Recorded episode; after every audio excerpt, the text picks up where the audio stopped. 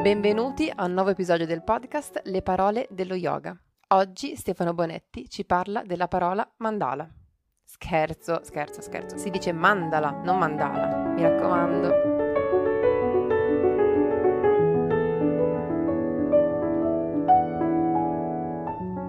Ciao, sono Stefano e oggi vi parlerò della parola che ho scelto di condividere con voi e questa parola è mandala. Innanzitutto ci tengo a specificare appunto la corretta pronuncia, mandala, perché ovviamente per noi italiani sembra avere già un riferimento e quindi viene spesso da definire mandala e invece l'accento è proprio sulla prima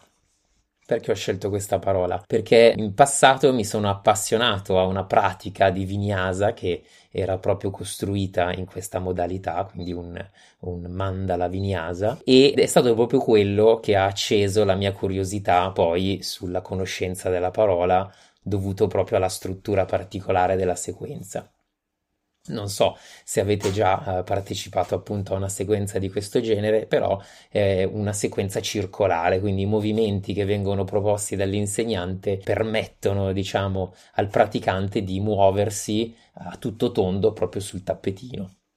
E per me era stata proprio una grandissima scoperta, era stata una pratica molto varia, molto divertente, che aveva in qualche modo acceso anche la mia concentrazione e questo spesso può essere complicato quando appunto il praticante è ormai esperto, magari diversi anni di pratica, può, possono anche un po' spegnere quell'entusiasmo, eh, soprattutto perché a volte le posizioni che vengono proposte sono, sono, sempre quelle, ecco. E io stesso oggi come insegnante amo condividere questa, questa, modalità di pratica e sembra anche che questo mio entusiasmo e questa mia volontà vengano anche accolte con particolare interesse. Tornando alla parola, ritorneremo poi invece successivamente sulla connessione tra la parola e la pratica, tornando invece al termine mandala, eh, vi posso dire che è un termine che ha veramente origini nel, nell'antichità e ha un'attinenza con eh, l'induismo l'induismo e il buddismo.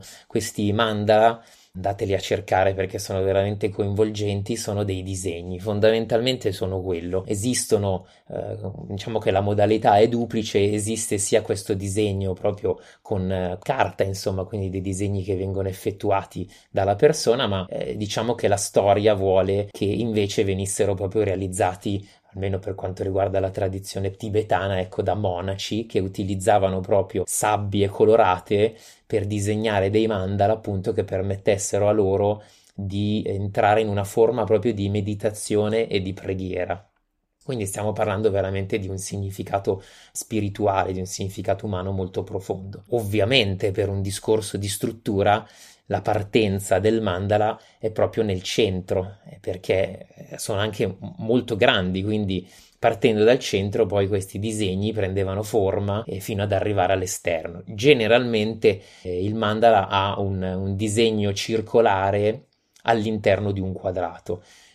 parliamo di simbologia, parliamo del, appunto del significato della forma circolare, in particolare che ha un'attinenza con la ciclicità, quindi tutto ha un inizio, ha un'evoluzione per arrivare a una fine e non a caso il mandala una volta disegnato, una volta completato viene lasciato nel luogo insomma dove possa essere in qualche modo venerato e addirittura essere un luogo di preghiera per poi essere dissolto, essere distrutto simbologia in questo caso della, della caducità, della, della, fine, della morte anche, ma non eh, in modo tragico e drammatico, ma come fine necessaria per permettere poi un nuovo inizio. Vi parlavo appunto del mandala, questo è uno scopo un po' più moderno, addirittura con uno scopo terapeutico. Ci sono stati in particolare uno, Jung, che è andato a, a utilizzare il disegno del mandala proprio per permettere ai suoi pazienti di, di trovare della forma di concentrazione, allontanare magari dei pensieri ricorrenti, anche se magari per un, breve momento, e questo è proprio in breve, ecco, lo scopo terapeutico, detto in modo molto leggero, però eh, che può avere il mandala per una persona che si appresta appunto a, a, disegnarlo. Esistono proprio dei libri, dei quaderni che si possono acquistare. Diciamo da praticante, da insegnante, volevo approfondire invece quello che è il concetto di, di, di sequenza mandala sul tappetino. La maggior parte delle sequenze il praticante è rivolto verso l'insegnante, non a caso nella classe i tappetini vengono disposti in modo che sia semplice appunto per il praticante osservare l'insegnante. Molto complicato invece quando ci troviamo a dare le spalle all'insegnante perché appunto la nostra pratica prevede di, di ruotare sul tappetino. E così avevo riscontrato su di me e poi ho riscontrato appunto anche durante la condivisione da insegnante che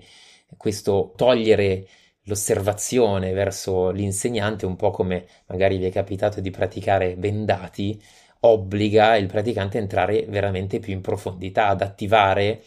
diciamo eh, il suo sistema recettivo per essere maggiormente presente, aumentare la capacità di ascolto verso, verso quelle che sono le indicazioni dell'insegnante ed entrare più in profondità della pratica. Sappiamo benissimo che la pratica del, dello yoga, soprattutto quella che prevede la pratica degli asana, può essere una pratica che rimane in superficie o che vada più in profondità. E tante volte magari il non conoscere la sequenza e il dover continuamente ascoltare l'insegnante e osservarlo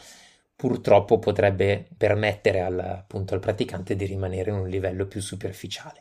Ad esempio la pratica dell'ashtanga, avendo una stessa sequenza che viene ripetuta dallo studente per più volte, permette sicuramente una profondità e un'intensità diversa da quella che può essere un vinyasa molto vario e diverso ogni settimana appunto da quello che viene offerto dall'insegnante. Ed è stato proprio questo che mi ha incuriosito, proprio il beneficio, è stato il beneficio di quella sequenza che mi ha portato ad avere una grande curiosità verso uh, questo, questo termine e poi la scoperta appunto dell'origine antichissima di questi disegni. Ecco, se questo termine oppure questa descrizione che vi ho fatto delle sequenze di vinyasa in questa modalità mandala possono avervi incuriosito e suscitato interesse, vi raccomando di cercare appunto queste pratiche sul sito di Maimondo, io stesso ne ho registrate appunto diverse, vi invito a provarle e vi invito anche a farmi sapere se siete d'accordo con quella che è la mia sensazione